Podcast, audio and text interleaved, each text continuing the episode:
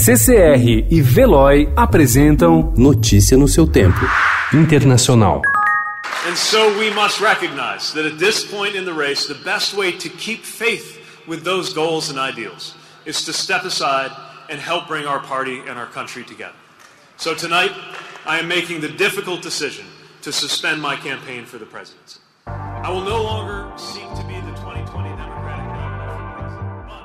O Partido Democrata deu um passo importante ontem para a construção de uma candidatura de centro nas eleições de novembro. O ex-prefeito Pete Buttigieg e a senadora Amy Klobuchar, nomes moderados na disputa, desistiram da campanha e anunciaram apoio ao Joe Biden, que se consolida como principal adversário da ala radical, representada por Bernie Sanders na véspera da superterça.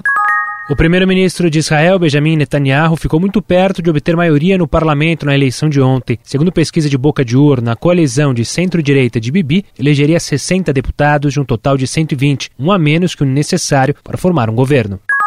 Com 12 casos confirmados e milhares de pessoas em quarentena, o coronavírus entrou na campanha em Israel. O Comitê Central Eleitoral montou 14 centros de votação para eleitores com suspeita de infecção. O opositor Benny Gantz acusou o premier Benjamin Netanyahu de espalhar notícias falsas de que o vírus havia se espalhado por redutos do Partido Azul e Branco.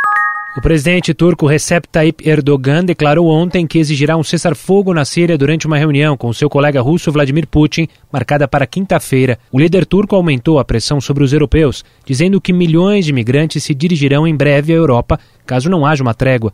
Os líderes devem discutir os recentes embates na província de Idlib, no noroeste da Síria, que registra intensos combates e uma catástrofe humanitária.